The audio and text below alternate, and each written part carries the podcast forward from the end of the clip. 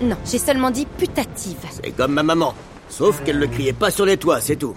Alors votre mère avait un penchant pour la science Elle penchait Euh, plutôt, disons, dans le sens euh, horizontal. J'étudie toutes les positions en me servant de cet instrument. Elle aussi s'y connaissait en position et en instrument. Et j'en sais quelque chose.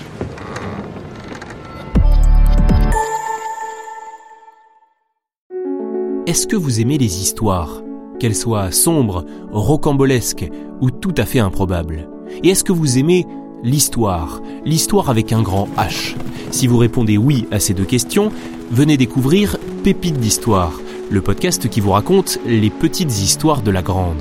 Ici Londres. Vous pouvez le retrouver dès maintenant sur toutes les applis d'écoute. À tout de suite.